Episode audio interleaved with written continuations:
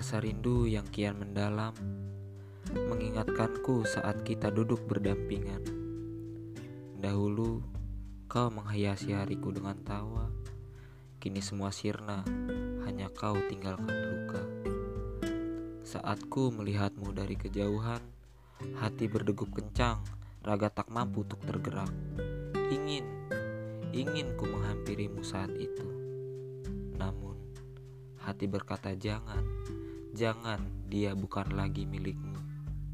Hanya dengan goresan tinta di sebuah buku tua, kuhaturkan dengan segenap rasa luka dalam yang kupendam dalam puncak asmara, kulebur segala kekecewaan di dalam dada.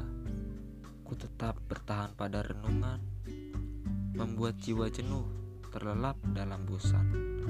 Dalam diam, kulantunkan sebuah doa Kuharap dia mendapatkan hal yang sama.